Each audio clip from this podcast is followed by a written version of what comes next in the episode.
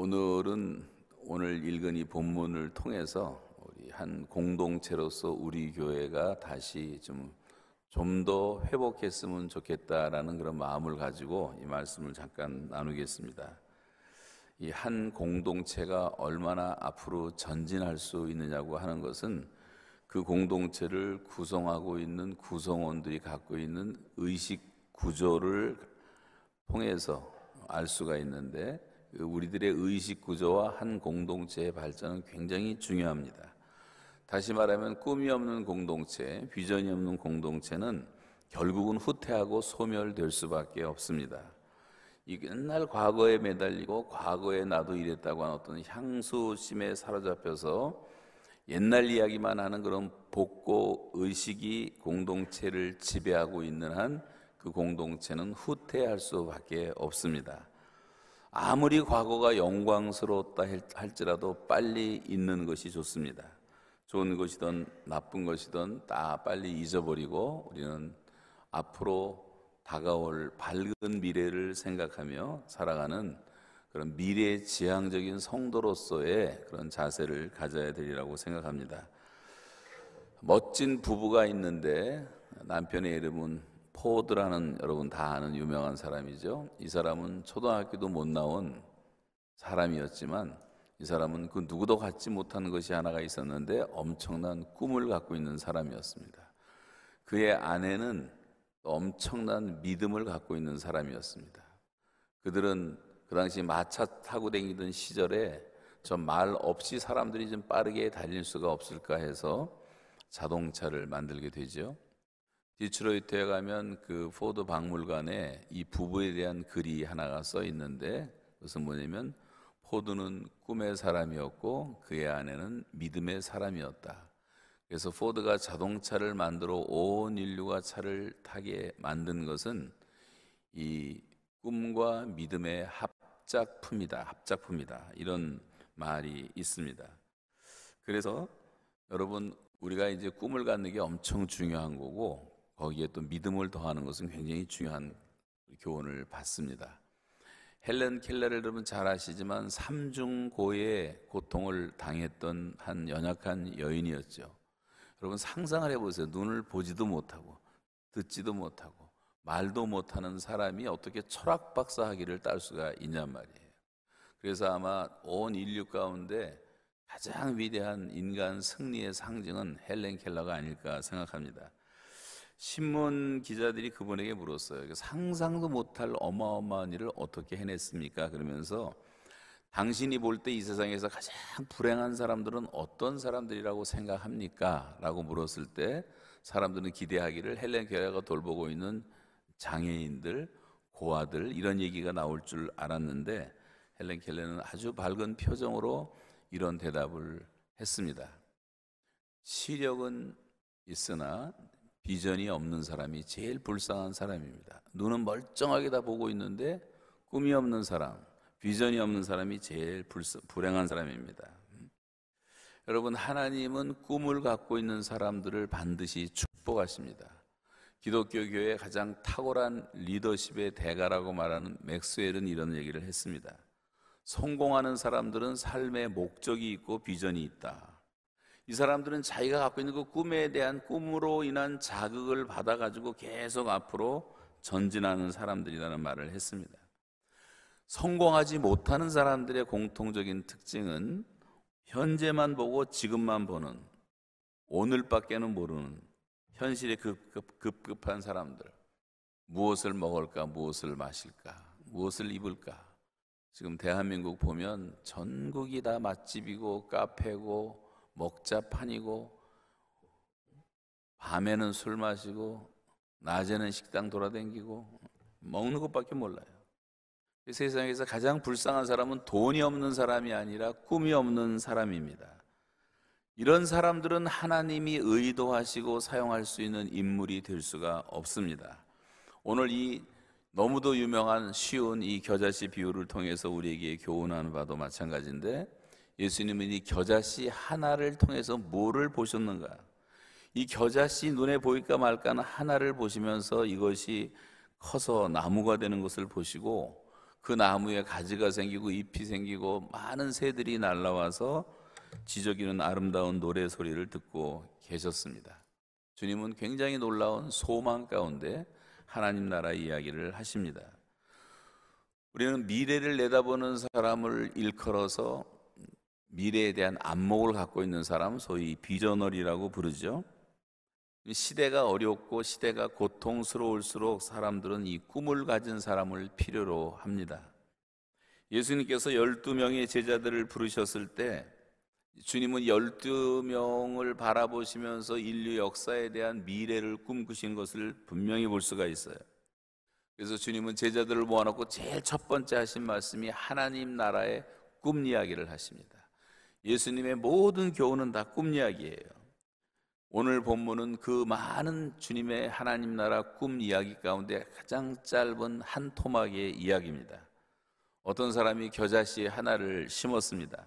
아주 작은 겨자씨. 근데 그 겨자씨가 자라기 시작하더니 나물이 되더니 나무가 되더니 가지를 펼치더니 펼쳐진 가지를 가진 울창한 나무가 되었을 때 많은 새들이 날라와서 거기서 둥지를 짓고 그래서 이 나무는 새들에게 안식처를 제공하고 노래를 하게 만드는 아름다운 자리를 제공할 수 있었다고 하는 이 겨자씨 한 알 속에 들어있는 꿈 이야기를 하십니다. 이것은 지금 주님이 데리고 있는 극히 미미하고 작은 소자 같은 그런 제자들에게 주님께서 기대하셨던 그런 주님의 꿈을 좀 말씀하시는 것입니다. 그러면 하나님이 쓰시는 그런 꿈을 펼치는 사람이 되려면 어떻게 해야 되는가? 음? 겨자씨의 교훈 가운데 첫 번째는 우리는 작은 것을 절대로 부끄러워하지 말아야 한다는 교훈입니다. 우리가 작다는 현실, 또 고통스럽다는 현실, 힘들다는 현실, 음? 이런 것들을 그렇게 부정적으로 생각하지 말라고 하는 것이죠. 이 작은 것이 너무도 소중한데 우리들은 특별히 한국 사람들은 작은 땅덩어리에서 자라서 태어나서 그런지 모르지만 너무 큰 것에 대한 동경이 많이 있는 것 같아요. 작은 것을 심지어 부끄러워하기도 하는 것을 볼 수가 있습니다. 작은 것이라고 반드시 보잘것없고 시시한 것은 아니에요. 지금 우리가 사는 시대에 제일 중요한 기술은 소위 말하는 나노 기술인데 나노미터라고 하는 것은 우리가 1mm, 뭐 2mm 얘기를 합니다만 1미터로 따질 때 100억 분의 1미터가 나노미터라고 하는 아주 미세한 건데 이것은 과학 기술 중에 최고의 기술이라고 할 수가 있죠. 앞으로 원자나 이제 분자 단위의 극 초 미세 물질로 만든 로봇가 지금도 많이 만들어지고 있지만 우리 몸속에 들어가면 모든 작은 혈관까지 다 다니면서 피를 깨끗하게 해주고 모든 병균을 다 처리해주는 그런 기술이 바로 우리 눈앞에 놓여 있습니다. 여러분 작은 것이라고 절대로 우습게 여기서는 안 된다는 말이죠. 작은 고추가 맵다는 우리 말도 있지만 예수님은 이 작아서 보잘 것 없어 보여도 다 소중하게 여기십니다. 마태복음 25장 40절 말씀을 같이 한번 읽겠습니다. 다 같이 시작. 임금이 대답하여 가라사대 내가 진실로 너희에게 이르노니 너희가 여기 내 형제 중에 지극히 작은 자 하나에게 한 것이고 내게 한 것이니라. 지극히 작은 자 이런 말을 여러분 지나치지 말란 말이에요. 지극히 작은 자 북한에서 알아주지도 않는 누구도 모르는 지극히 작은 자 하나에게 할아버지가 정성과 사랑을 쏟아서 제가 가서 몇 번을 만났는데 그때 산속에 감춰놓고 돌봐주는데 저 친구들 네 명이 왔댔어요. 그리고 수십 명이 거기서 목숨을 보존하고 살았는데 400가정을 음, 저 우리 전정석 장로님 네 분이 돌보고 있더라고요.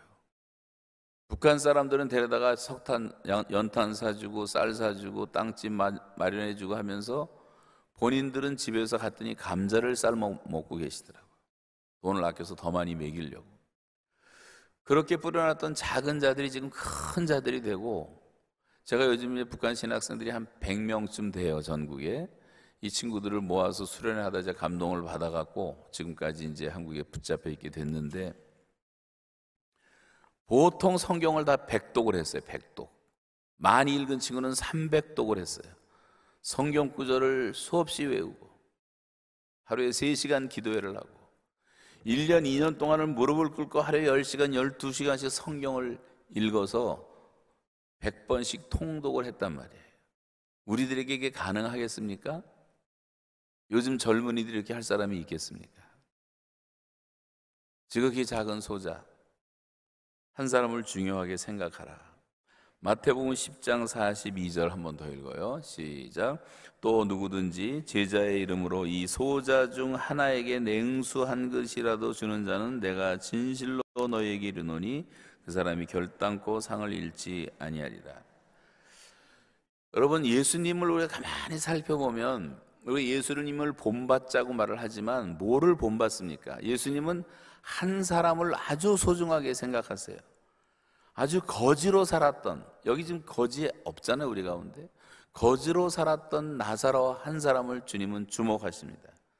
가늠한 현장에서 붙잡혀 왔던 그렇게 수치스럽고 부끄러웠던 여인 한 사람.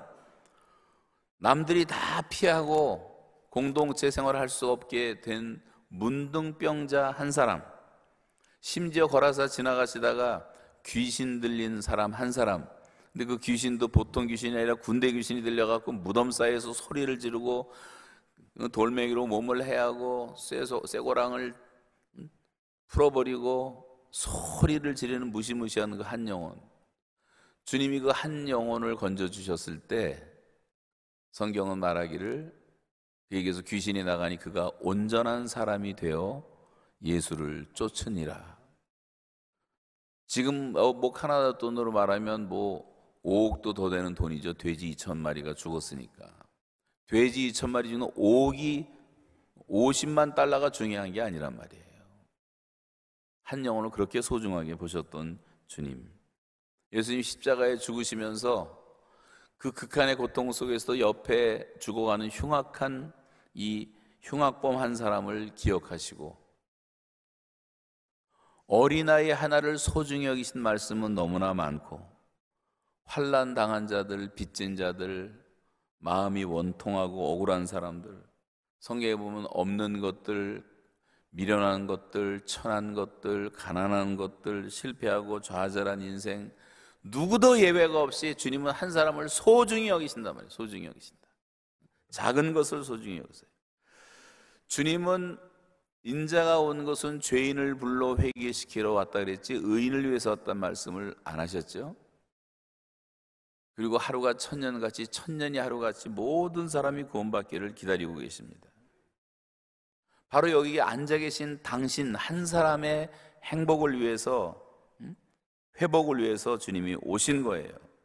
남의 눈에는 아주 보잘것없이 보일지라도 아주 작아 보일지라도 주님은 주님께서는 그 한 사람이 굉장히 크단 말이에요. 여러분 우리가 지금 앉아 있지만 80억 인구에 비하면 아무것도 아닌데 그 중에 또 우리 한 사람 한 사람은 얼마나 아무것도 아닙니까? 작아 보일지라도 주님이 보시는 눈으로 보실 때 주님은 우리를 굉장히 소중한 존재로 보신다는 사실을 여러분 꼭 믿으시기 바랍니다. 음? 에이, 나는 아니겠지. 그렇게 생각하지 말라는 거예요. 예수님이 이 비관주의와 절망에 빠져 있는 열두 제자들을 모아놓고 그들에게 이 겨자씨 한 알의 비유를 말씀하신 이유, 왜 그럴까? 모든 위대한 것은 다 작은 것에서부터 시작되기 때문입니다. 그 모든 위대한 것들은 반드시 어떤 과정을 거치게 되어 있습니다.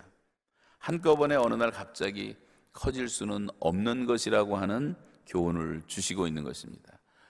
여러분, 우리 교회가 지금 이제 창립 주일이 되어서 벌써 37년 이렇게 지나가고 있습니다만 제가 큰빛교회 온 지도 36년 되었는데 처음에 박재훈 목사님이 개척하실 때 시작을 했을 때 다섯 가정 모아놓고 시작했어요. 다섯 가정. 그 다섯 가정 가운데 여기 앉아 계신 분이 계신지 모르겠는데 우리 최창님 선교사는 지금 중국에서 사역을 하고 계시기 때문에 못 오셨지만 그때 정말 그 믿음 뭐 그분들한테 죄송하지만 별로 믿음도 없는 분들이었던 것 같아요 제 눈에는 제가 그분들을 데리고 5년 동안 성경 공부를 했어요. 월요일마다. 5년 동안을 매주마다. 그런데 그분들이 변화가 되면서 30명, 70명, 100명 거쳐서 우리가 그 시대를 우리가 이제 던다스 시대라 그러는데 던다스 시대를 거쳐서 그 다음에 이제 키플링 시대로 오면서 200명이 되고 300명이 되고 400명 이상으로 육박을 하면서 창고 하나를 사서 렉스데일 시대를 열게 됩니다. 그 렉스데일에 오면서 이제 우리 교인들은 드디어 1000명, 1500명 시대를 거쳐서 지금의 대리 시대가 열린 거죠. 새 성전을 짓게 되고 뭐 불가피하니까 이제 필요하기지만 뭐 건물이 중요한 건 아니고 3천 명 시대라고 지금 말을 하고 있습니다. 그리고 우린 여기서 머물지 않고 우리가 전도했던 중앙아시아에서 전도받았던 사람들이 우리 교회를 찾아와서 러시아 교회를 시작을 했고 인도 예배를 시작했고 일본 예배, 영어권 예배, 뭐 다운타운, 업타운 음?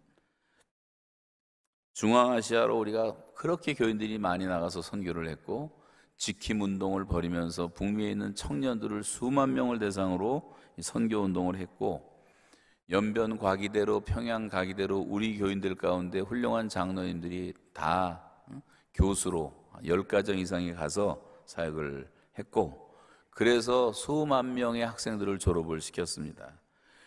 또 한 집사님은 그 떠도는 아이들을 모아서 탈북자들 중국 사람들이 버리고 온 아이들을 300명을 모아서 도문해서 오랫동안 인터 직업 학교라는 걸 통해서 그 아이들을 어, 위로하고 복음을 전했고 중국의 가난한 농군학교를 지금 20년 동안 저희가 하고 있고 국제학교도 하고 있고 지금 뭐 탈북 신학생들에게로 이것이 번져가고 또 지금 이번만 선교사님과 또 이준직 선교사님은 한국에서 자연농업 선교사가 돼가지고 이준직 선교사님 요즘에 아주 병아리 키우기가 바빠요 정신 없어요.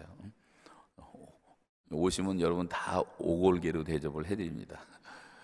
그래서 이제 자연농업을 통한 자비량 선교사 훈련을 하는데 도 열심히 하고 있고 뭐 인도로 가고 우리 안강희 선교사님은 인도에서 혁혁한 정말 공로를 세우셔서 지금 북인도에만 4천 개의 교회를 개척을 했고 저도 가서 우리 한 천 명씩 모아놓고 훈련을 시킨 적이 있었는데 이 친구들을 다 목사 안수를 우리가 직접 줬어요. 1,600명을 목사 안수를 주고 교회가 하나도 없는 무교회 지역이니까 뉴 라이프라는 교단까지 만들고 노회를 만들기도 하고 또 캄보디아 이성민 선교사도 뭐 몇 년 내로 캄보디아 국민의 15%를 복음화한다고 해서 엄청난 민족 복음 훈련 센터를 지어놓고 국제학교를 지어놓고 큰빛교회를 또 개척을 하고 굉장히 귀한 일들을 많이 하죠.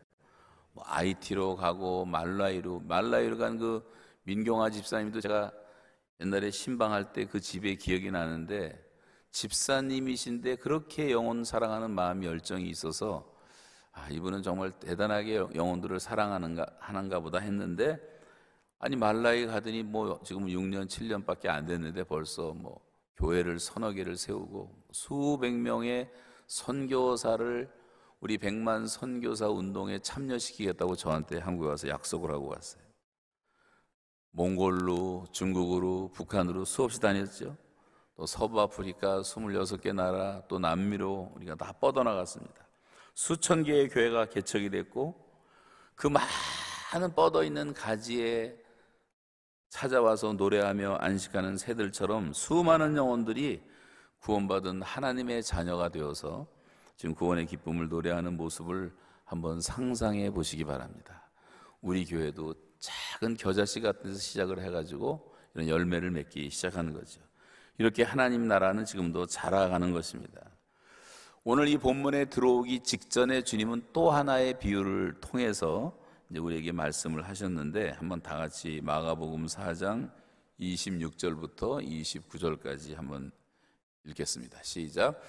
또 이르시되 하나님의 나라는 사람이 씨를 땅에 뿌린 것 같으니 저가 밤낮 자고 깨고 하는 중에 씨가 나서 자라되 그 어떻게 된 것을 알지 못하느니라 땅이 스스로 열매를 맺되 처음에는 싹이요 다음에는 이삭이요 그 다음에는 이삭의 충실한 곡식이라 열매가 익으면 곧 낫을 대나니 이는 추수 때가 이르렀음이니라 음.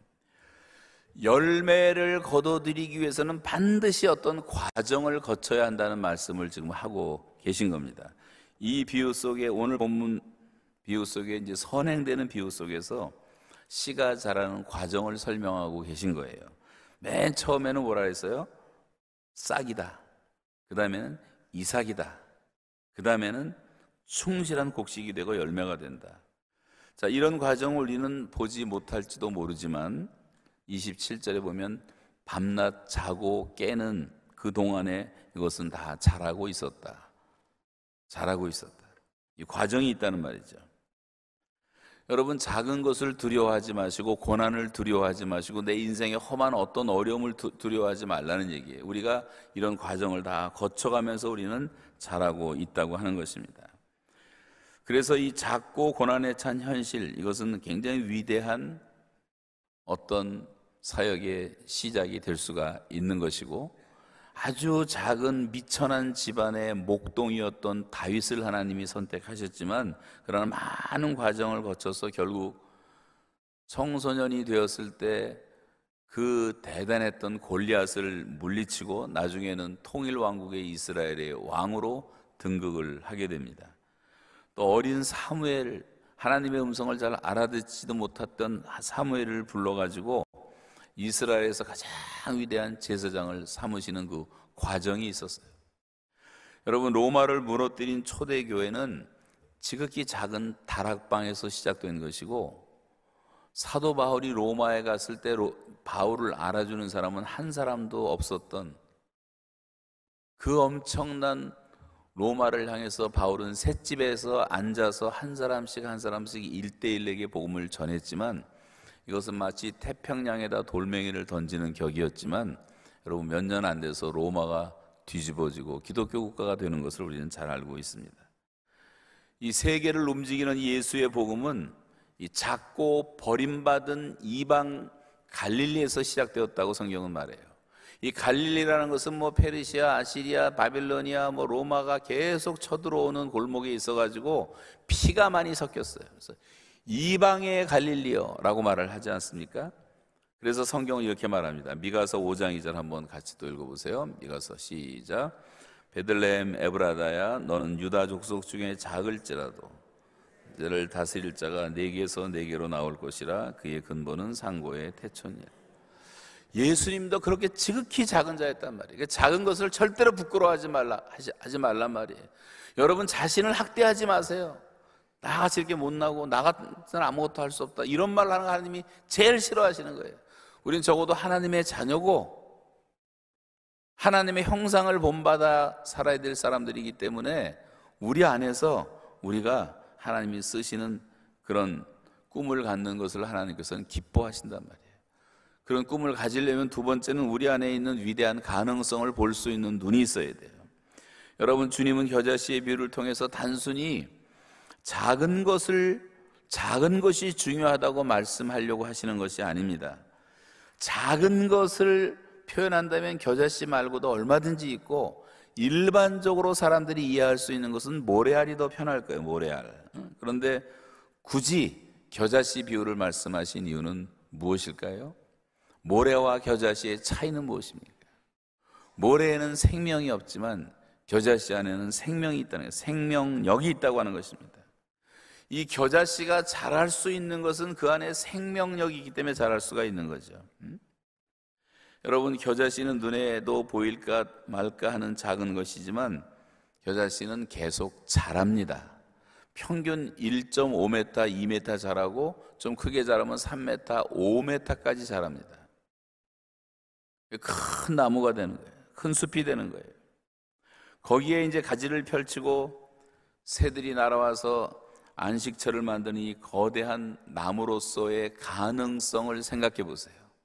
눈에도 보일까 말까 한 씨가 엄청난 음, 숲을 이루고 있는 거죠. 그 이유는 생명력 때문이다. 여러분 여기서 주님이 뭘 말씀하시는 겁니까? 겨자씨의 생명력 이것은 바로 복음의 생명력에 비유하고 싶었던 거예요. 내가 복음을 부끄러워하지 아니하노니 이 복음은 모든 믿는 자들에게 구원을 주시는 하나님의 능력이 됨이라. 아무도 예수 믿지 않는 그 세상을 위해서 내가 복음을 부끄러워하지 않는 이유는 이 작은 것처럼 시시해 보이지만 이 안에 생명이 있다는 거예요. 믿는 자는 누구든지 구원받을 수 있는 생명력. 이 복음의 생명력이라고 할 때 복음은 바로 예수 그리스도를 말하는 것입니다. 예수님이 바로 생명이기 때문에 이 생명을 전하는 거예요. 예수님은 말씀하십니다. 내가 곧 길이요 진리요 생명이라. 내가 너희에게 이른 말은 영이요 생명이라. 아들이 있는 자에게는 생명이 있고 아들이 없는 자에게는 생명이 없느니라. 내가 진실로 진실로 너희에게 이르노니 내 말을 듣고 또 나 보내신 이를 믿는 자는 영생을 얻었고 심판에 이르지 아니하나니 사망에서 생명으로 옮겼느니라. 이 생명이 중요하단 말이에요. 생명이 중요하다. 우리 존재가 아무리 작고 연약해도 여러분 예수 그리스도가 생명이고 예수 그리스도가 능력인 것을 믿으십니까? 내 안에 그 생명이 시작됐다면 우리도 성장할 수가 있는 거예요. 그 예수님의 생명력으로 우리는 성장하는 것이지 내가 뭘 가지고 성명, 성, 성장하는 것은 아닙니다. 고려시대 그 공민왕 때 이야기를 여러분 잘 아시지만 우리나라 사람들 뭐 소못이 없어가고 추워서 벌벌 떨어 죽을 때 중국 사람들은 다 소못을 입고 따뜻하게 사는 것을 보았던 거기에 이제 원나라를 갔던 사람 가운데 우리가 잘 아는 이 문익접 선생이라는 사람이 몇 번 그 겨자씨를 훔쳐 나오다 걸리잖아요. 걸리고 또 걸리고. 근데 마지막까지 그걸 가져 나왔는데 마지막 붓, 붓 끝에다가 새 알을 숨겨가고 나왔는데 다행히 들키질 않았어요. 그 새 알을 심었는데 하나는 죽었어요. 하나는 싹이 나도 또 병들어 죽었어요. 마지막 남은 하나가 성공을 해가지고 그 나무가 심겨진 이후로 대한민국은 10년 동안 10년 만에 전국이 다 목화밭이 돼 버리고 말았어요. 여러분 한 하나의 생명력이 그렇게 귀중하다는 말이죠. 우리나라 사과가 없었습니다. 미국 선교사 하나가 사과 씨를 갖고 와서 심어 갖고 대한민국 전체 사과밭이 지금 형성이 되지 않나요? 네.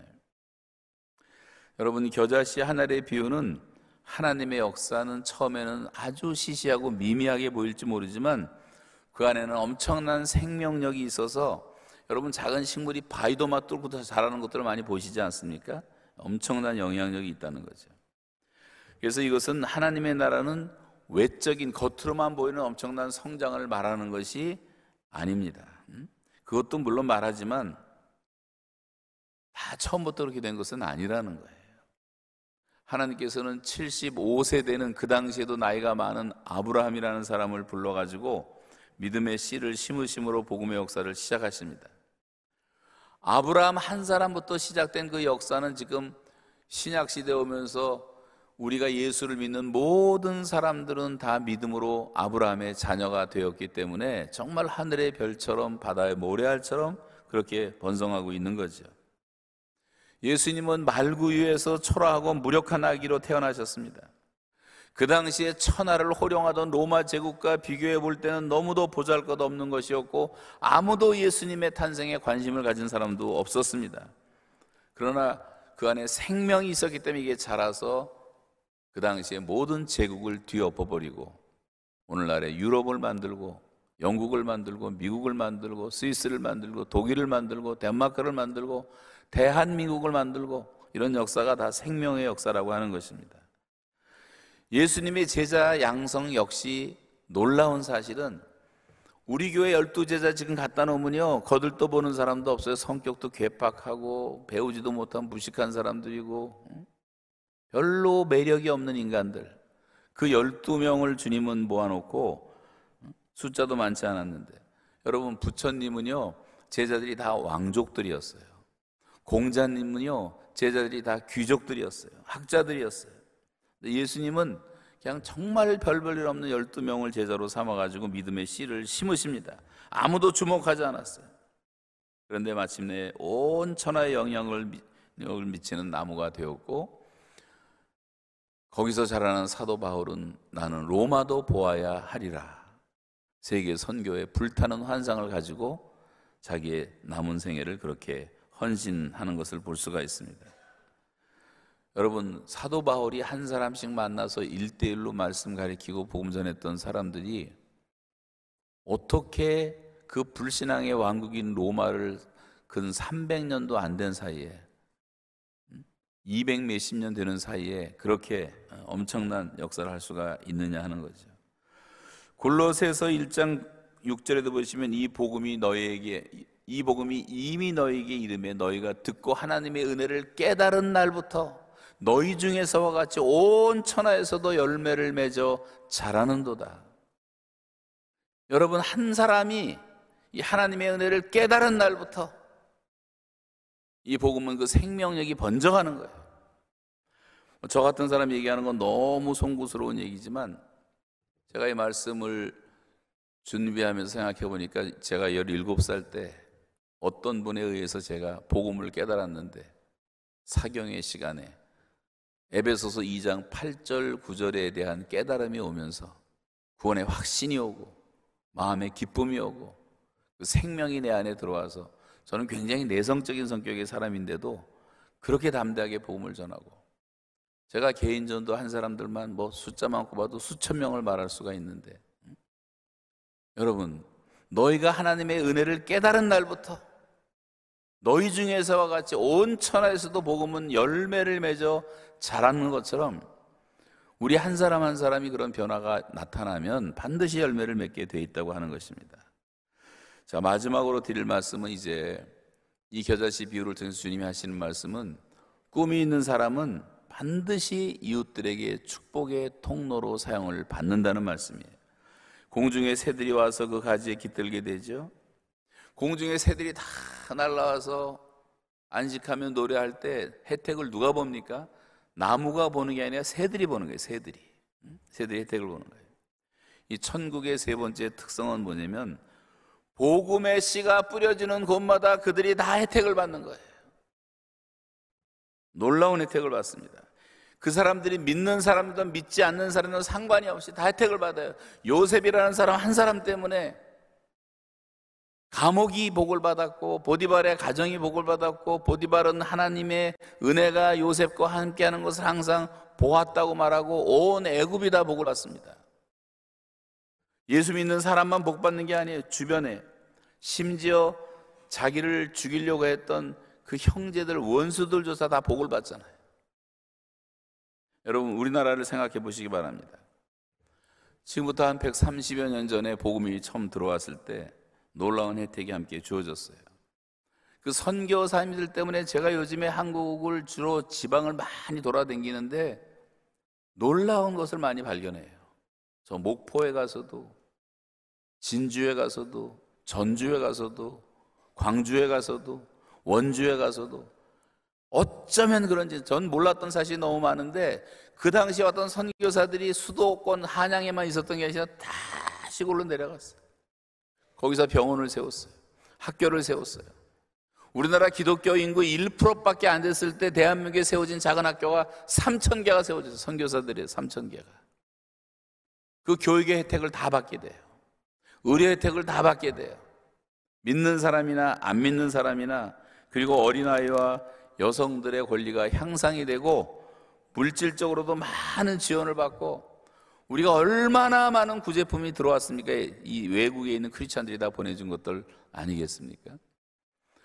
지구상에서 제일 가난했던 나라 60년대까지 GNP 100불도 안 되는 나라가 지금 GNP 3만 불 시대를 이루고 있고 경제가 막 180배, 185배가 막 성장하는 엄청난 혜택을 누리고 있는데 이게 다 하나님의 축복인 줄로 믿습니다.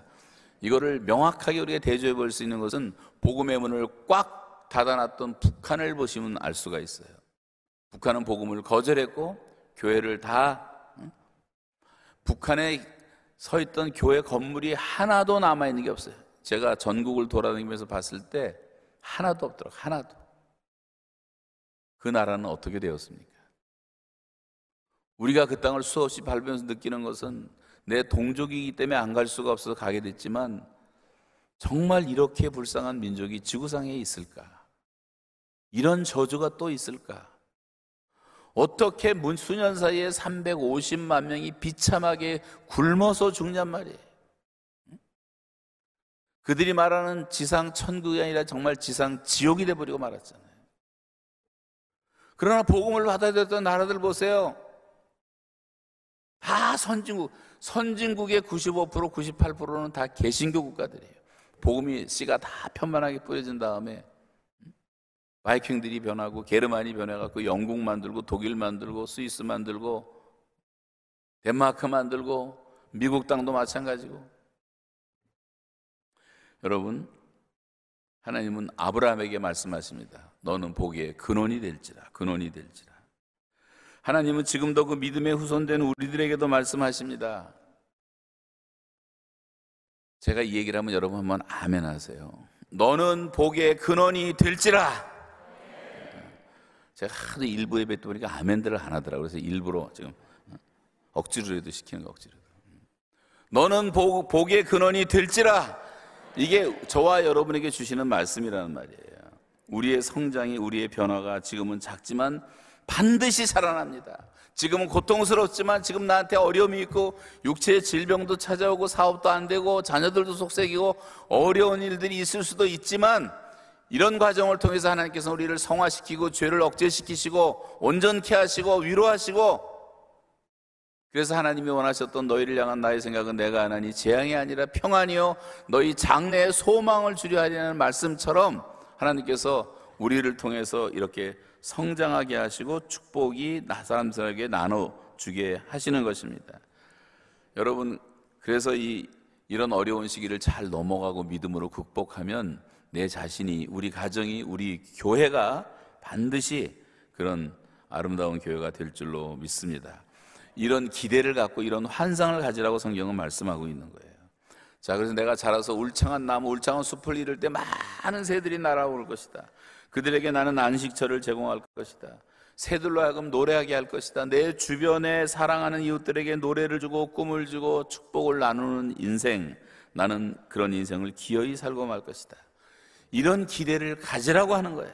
나를 위한 삶이 아니라. 이 겨자씨 하나의 비전, 이 꿈이 바로 기독교의 성공관이에요, 성공관. 여러분, 세속적인 성공관과 기독교적인 성공관의 차이가 무엇입니까?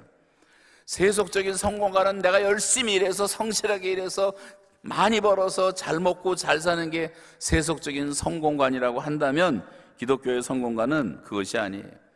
나를 축복하시고 내가 잘 되면 나를 통해서 다른 사람들도 잘 되게 할 것이다. 나는 축복의 통로가 될 것이다. 야, 이놈아, 공부해서 남주냐? 나는 남주기 위해서 공부할 것이다. 우리가 공부하는 가장 중요한 목적이 어디 있습니까?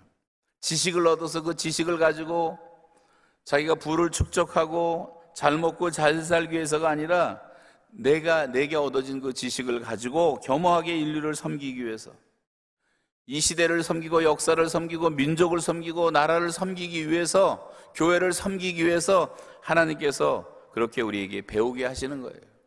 이런 걸 가지고 우리가 항상 나눌 생각을 해야 돼요. 성경에서 신약의 제사는 소 잡고 양 잡는 것이 아니라 나눠주라는 거예요, 나눠주라. 선한 사업에 부하고, 선한 일을 많이 하고, 나눠주는 자가 되고, 너그러운 자가 되고, 주 예수께서 친히 말씀하신 바, 주는 자가 받는 자보다 복이 있다 하신 말씀을 기억하여야 할지니라, 주라! 그러면 너에게 도로 되어 주리니 누르고 흔들어 넘치도록 하여 너에게 안겨주리라. 이게 기독교의 성공관, 성공관이란 말이에요, 성공관. 여러분, 베토벤, 갈릴레오, 뉴턴, 슈베르트, 분젠, 노벨, 임마누엘 칸트, 뭐 사도 바울, 영국의 저 유명한 존 스타트 목사님. 제가 지금 열거한 이런, 이런 분들의 특징은요, 장가를 안 간 사람이 장가 안 갔어. 장가도 못 가면서 인류에게 좋은 것을 나눠 주려고 그 음악을 나눠주려고 남겨주려고 과학을 남겨주려고. 지금도 여러분 뭐 얼굴에 수염이 수염도 깎지 못하면서 장가도 못 가면서 인류의 병을 좀 고쳐보려고 암을 연구하고 당뇨병을 연구하는 학자들이 수백만 명 있어요 지구상에. 우리 카나다에도 많이 있어요 그런 사람들. 대덕단지 같더니 지난번에 집회를 하는데요. 크리스천 연합회에서 집회를 하는데 2천 명이 모였더라고 거의 다가 PhD 박사들이에요. 이분들이 다 싱크탱크로 모여서 그런 일들을 하는 것을 본 적도 있습니다. 우리는 우리의 삶을 통해서 하나님의 축복을 받아 이 축복을 나눠주는 사람이 되어야 돼요. 링컨이라고 하는 사람은 제대로 된 교육도 받지 못한 정상적인 학교를 다녀보지도 못한 사람이었지만 음? 그가 어떻게 이런 꿈을 갖고 미국이라는 나라를 건설하고 전 세계에서 가장 존경받는 대통령이 됐냔 말이 바로 어머니가 어렸을 때 남겨준 성경 한 권. 링컨은 성경 한 권으로 살았잖아요. 거기서 꿈을 가졌던 거예요.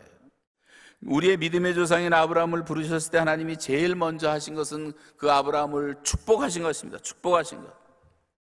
여러분 다시 아멘하세요. 여러분 하나님께서 여러분을 다 축복해 주시기를 바랍니다. 여러분은 반드시 축복을 받을 것입니다. 그런데 더 중요한 것은 하나님이 나를 왜 축복해 주시는가? 나는 왜 축복을 받는가가 더 중요한 거예요. 하나님이 아브라함을 축복하시면서 궁극적인 그 기대를 말씀하시는 것은 너는 복의 근원이 될지라. 이 축복의 근원.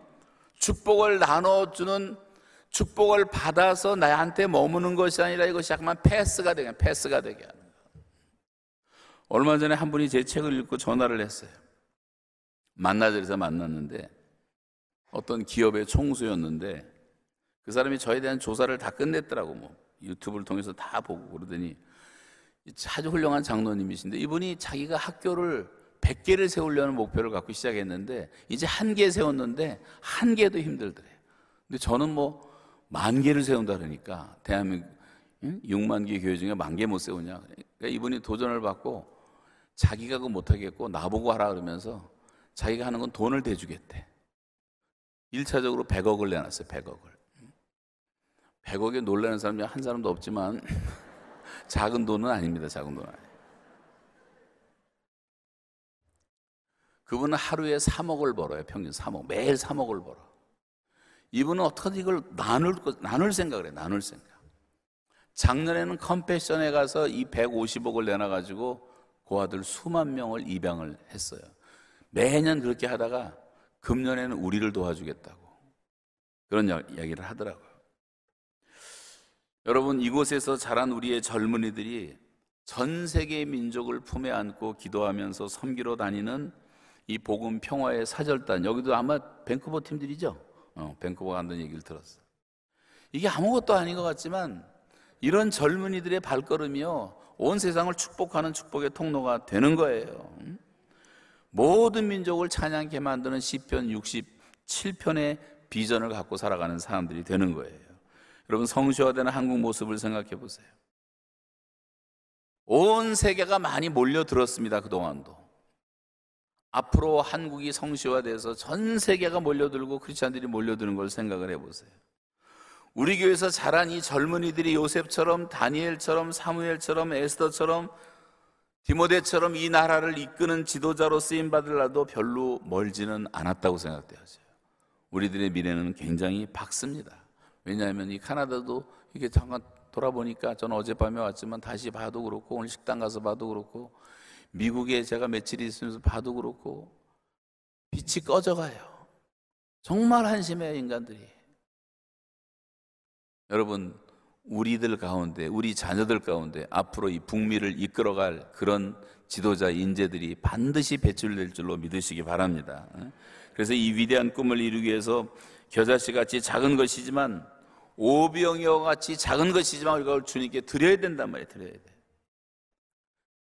아직 자유도 주어지지 않고 해방도 안 됐는데 하나님께서 이사야를 통해서 말씀하셨는데 장막터를 넓혀라. 내 휘장을 좀 넓게 하라. 휘장의 초소를 아끼지 말고 널리 펴고 줄을 길게 하고 막대기 막, 말뚝을 견고히 받고 너는 좌우로 퍼지고 내 자손은 열방을 얻게 되고 사람 살지 못한 황폐한 땅을 사람 살 것이 되게 할 것이다라는 예언을 주시잖아요. 그 믿음을 받은 사람들이 그렇게 된 거란 말이죠. 우리가 여러분 이 꿈을 절대 잊지 말아야 돼요. 우리가 할 일은 계속 넓히는 것입니다. 여러분 큰 빛교회도 계속 장막을 넓혀야 되는 거예요. 여기서 만족하지 마세요. 저는 종종 세상 사람들이 우리보다 더 믿음이 크다는 생각을 할 때가 많아요. 월마트 같은 데를 가볼 때. 끝없이 장막터를 넓히고 있어요. 삼성과 현대를 보세요. 끝없이 장막을 넓히고 있어요. 심지어 토론토에 있는 중국 식당을 보세요. 어떻게 이렇게 큰 식당을 만들게 될까? 사람들이 다 몰려들잖아요. 세상 사람들도 자기 믿음대로 된다는 믿음을 갖고 있는데 우리는 하나님을 적어도 믿는 사람들이 이렇게 꿈이 없냔 말이에요. 이렇게 믿음이 없냔 말이죠. 응? 요즘 아마존이나 쿠팡 같은 거 보면 놀랍습니다. 아마존은 갖고 있는 물품 숫자가 1억 개, 1억, 1억까지가 넘어 1억까지가. 쿠팡도 수천만 개의 품목을 여러분 치면 다 나와. 한국은 또 배달을 얼마나 잘하는지 뭐 저녁에 치면 새벽에 갖다 주고 뭐 지상 천국에 한국 보니까 한국에는 열쇠를 들고 다니는 사람 한 사람도 없어요. 그냥 톡톡톡 누르면 되고 지문 찍으면 되고 눈 갖다가 눈동자 대면 찍 열리고 어? 우리 난 카나다에 살때뭐 열쇠 뭉치 들고 다니러 쩔렁쩔렁 아니 서울 지하철 타다가 지난번 와서 카나다 지하철 타니까 완전히 후진국이 됐더라고 우리가 지금 응? 뉴욕 지하철은 뭐 말할 것도 없고요. 여러분 우리는 우리는 우리가 믿는 하나님은 어떤 하나님인가? 우리가 아주 작은 것을 드려도 큰 것으로 갚아주시는 하나님 믿습니까? 하나님께 드리는 걸 잘하세요. 아낌없이 드려보세요. 그리고 어려운 일과 좀 나눠보세요. 구제하세요. 구제하라는 말이 얼마나 많이 나오면 부제와 성결은 같이 가는 거예요. 많이 구제하여도 부하게 되는 일이 있나니 과도히 아껴도 가난하게 될 뿐입니다. 그랬잖아요. 저는 요즘 아무도 주목하지 않는 탈북 신학생들에게 좀 주목하고 있습니다. 북한을 이제 못 들어가니까 지금은 아무도 못 들어가니까 하나님이 보내주신 사람들 자기 발로 걸어온 사람이 3만 4천 명이고 그 중에 하나님께 전적으로 헌신해서 신학생이 되는 학생들이 100명이 있어요. 그리고 목사가 한 60명 나왔어요. 전도사들이 있어요. 이 사람들이요, 이 생명의 말씀을 듣고 복음을 깨달은 다음부터 성경을 읽는데 무서운 속도로 읽는데 불과 수년 사이에 다 백독을 했단 말이에요. 300독을 하고. 우린 뭐합니까? 성경 들고만 댕기지. 그래서 저는 지금은 우리가 볼 때는요, 우리가 볼 때는 이등 국민처럼 보이고, 삐쩍 마르고, 새카맣고, 먹지 못하고, 별것 없어 보이지만, 하나님은 그 속에 생명을 심으신 거예요. 이 사람들이 꿈이 있는 거예요. 지금 우리 눈에 보이는 북한 땅이라고 하는 것은 바싹 마른 해골대가 가득한 에스겔 골짜기처럼 보이지만 하나님께서 말씀을 대언해 주시고 성령의 바람이 불기 시작하면 그 뼈들이 모여 사람의 형체를 갖추고 살이 생기고 힘줄이 생기고 피부가 덮이고 하나님의 신이 들어가 여호와의 군대가 되었다고 한 것처럼 저는 분명히 믿기를 조만간 지금 남아있는 북한 땅이라는 것은 세상에서 제일 폐쇄된 곳인데 이 북한 2천만 주민을 괴롭히는 요 2천 명 정도밖에 안 되는 이 악당들만 없애지면요 북한은 지구상에 남아있는 가장 유일한 청정 지역이 돼요. 북한 사람들 그렇게 순수할 수가 없어요. 그렇게 깨끗할 수가 없어요. 꾀가 별로 없어요. 그래서 엄청난 부흥이 일어날 가능성이 많이 있습니다. 그래서 저는 북한 보고마가 되면 남북 민족 보고마 운동이 활발하게 일어나 조만간 수년 사이에 큰 부흥이 일어나면 북한에서 온 세상 선교사 다 보낼 것 같고 북한이 열려버리면요 남한은 다 육로를 통해서 지금 3천만 대가 자동차가 있는데 전국이 다 주차장이에요 주차장 시골에 가도 차 댈 데가 없어요 한국은 3천만 대가 이게 38선 터지면 이게 다 올라갈 거예요 음? STR, BTR, KTR 뭐 Siberia로 가는 trans rail 베이징으로 가는 trans rail 관통하는 trans rail 지금 요금까지 다 나와 있어요. 북한만 연결시키면 다 끝나는 거예요. 지금 중국도 고속 전철화 돼 있고 전국이 다 고속도로가 돼 있기 때문에 복음의 확산이 엄청나게 빠를 겁니다. 거기에 하나님께서는 북한 사람들을 사용할 줄로 믿습니다. 그리고 북한에 2만 개의 교회를 세우기 위해서 하나님께서는 이미 수만 명 남아 돌아가는 목사를 만들어 놓으셨어요. 한국 땅에. 지구상에 목사가 나무 돌아가는 나라는 딱 하나 대한민국밖에 없어요. 언제 통일된 다음에 신학교 공부시켜서 10년, 20년 목사를 만들어 내겠습니까? 저기 LA 갔더니요. LA는 목회하는 목사님보다 목회 안 하는 목사가 네배가 많아요. 네배가 이 사람들이 할 일 없으니까 다 지금 뭐 대학원 가고 THM하고 PhD하고 뭐 공부 열심히 하고 있어. 이게 다 북한 갈 사람들이에요. 하나님께서 그렇게 사용하실 겁니다. 틀림없이. 또 가겠다 그래요. 자기도 가겠다 그래요. 선교사들 제가 선교대에 가보면 선교사들 죄다 거의 대다수가 통일만 되면 자기는 선교지 안식년 맡아갖고 1년 동안 북한 가서 전도하겠다 그래요. 목회자들이 있죠. 선교사들이 있죠. 또 우리 지킴하던 청년들이 다 가겠다 그러죠. 대한민국의 청년들이 있죠. 여전도에 있죠. 남조도에 있죠. 또 탈북자들 3만 5천 명이 준비되어 있죠. 이번에 제가 감옥에서 나오기 한 3개월 전에 하나님이 주신 비전을 따라서 기도하는 가운데 이번에 탈북자들을 갖고 한번 무브먼트를 일으켜야 되겠다 해가지고 기가 죽어 있는 사람들을 우리가 홍보를 해가지고 지금 3만 명 정도가 한국 땅에 있는데 3만 명 좀 안 될 겁니다. 3천 명을 하나님께 드리자. 3천 명이 모였어요. 6월 6일 날. 그리고 6월 25일 날 바로 지난달에 두 번에 걸쳐서 임진각에서 남과 북이 같이 만나는 누리공원에서 그 집회를 열었어요. 우리가 주관돼 가지고. 동영상 준비되는 대로 한번 잠깐 틀어 주세요. 제가 잘 못 봤는데 3분짜리가 있다 그래서 네. 호국 보훈의 달 6월 누구보다 통일을 기다리며 고향을 그리워하는 사람들이 있습니다. 바로 탈북민들이죠. 국내 탈북민 중 10%, 약 3천 명이 한자리에 모였습니다. 북녘 땅을 향한 그리움을 나누며 복음 통일을 기대하는 축제 현장을 김수지 기자가 다녀왔습니다.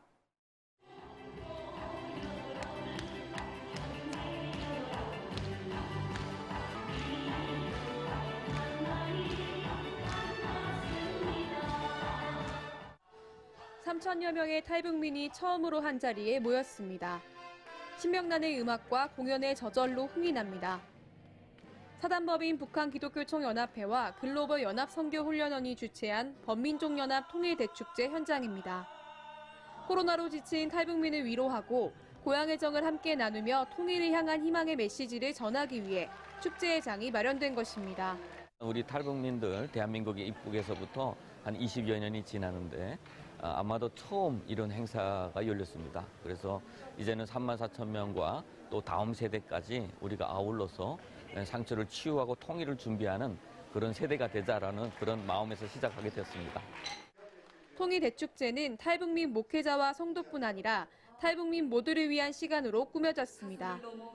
고향에 두고 온 부모님과 가족을 향한 편지 낭독, 탈북민 자녀들의 공연과 북한 전통악기 연주까지 탈북민들은 고향을 향한 그리움과 아픔을 함께 나누며 서로를 위로했습니다. 우리 고향 분들이 이렇게 많이 모였다는 것 자체가 너무 어, 감동이었어요. 감동이고 이 자리에 와서 어떤 그런 부분들이 많이 아, 이렇게 풀린 그런 자리였던 것 같습니다. 또한 탈북민 목회자와 70명의 탈북민 신학생이 부르는 찬양.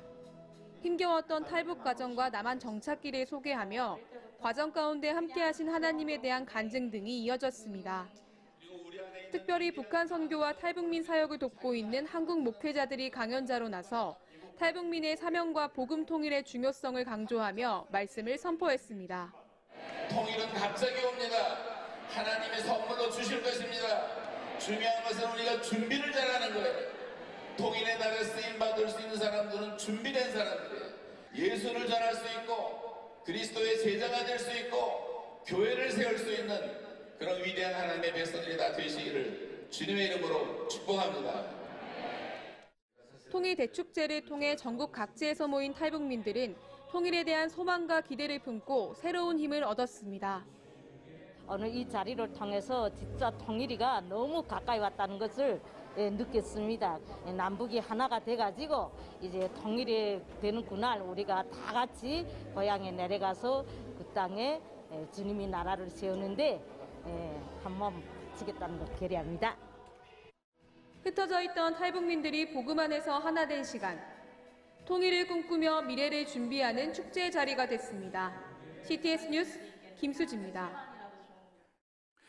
이 집회가 끝난 다음에 그 바로 다음 주에 저한테 전화들이 많이 왔습니다.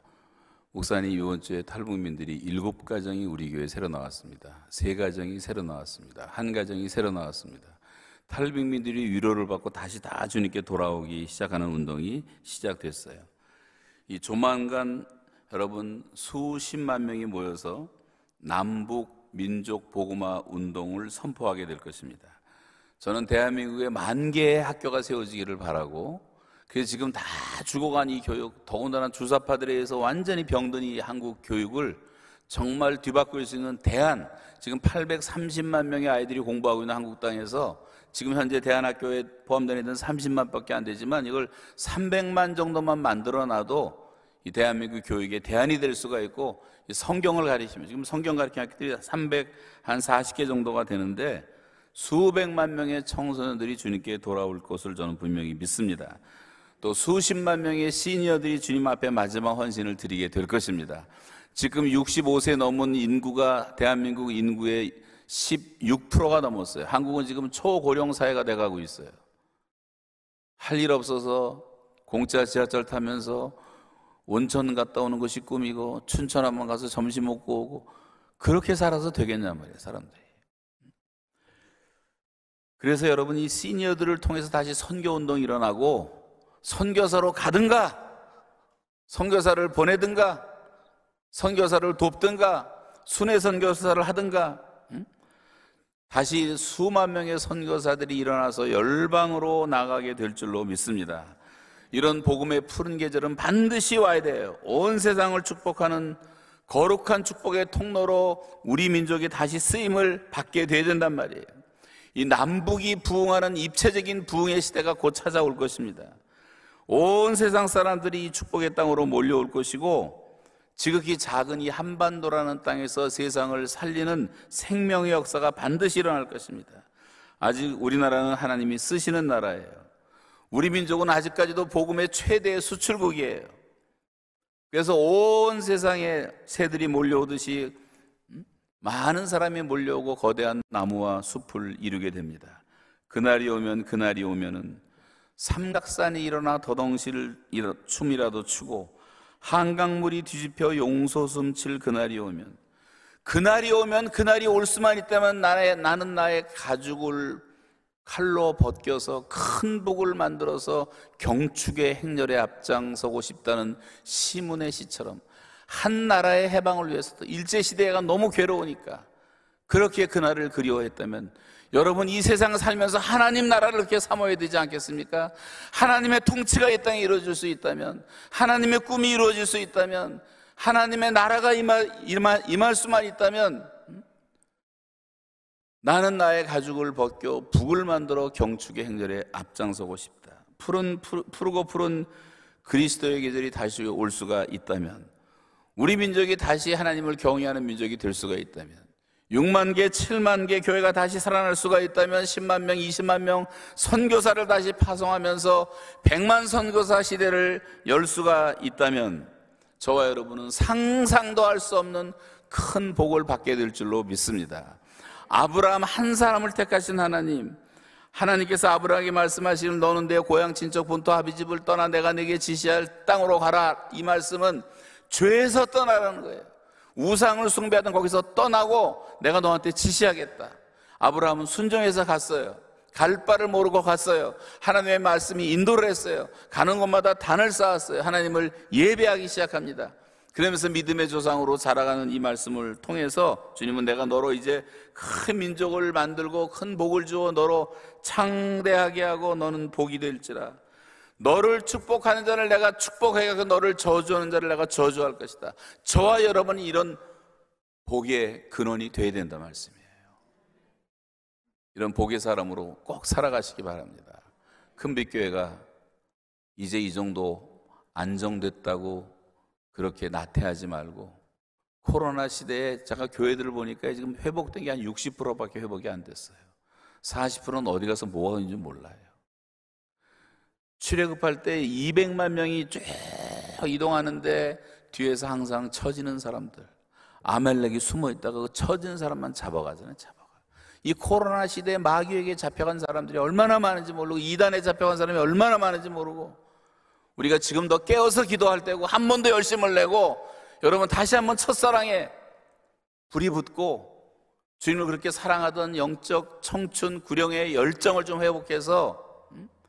난 늙은이라고 생각하지 말고요. 자기 자신을 여기 90세 넘으신 분들은 이해를 하지만 90세 이하는요. 이제부터 내가 주를 위해서 일한다고 생각하고 일을 좀 해보세요. 뭔가 할까를 좀 기도하고 준비하고 얼마든지 할 수가 있는 거예요. 세상 사람들도 위대한 일을 그렇게 많이 하는데 우리 안에 주님의 생명이 있는데 우리가 못할 것이 뭐가 있냔 말이에요. 하나님 앞에 거룩하게 쓰임 받는 우리 큰빛교회 되어서 다시 한번 큰 부흥의 시대를 여는 하나님의 역사가 있- 있으시기를 주의 이름으로 축원합니다.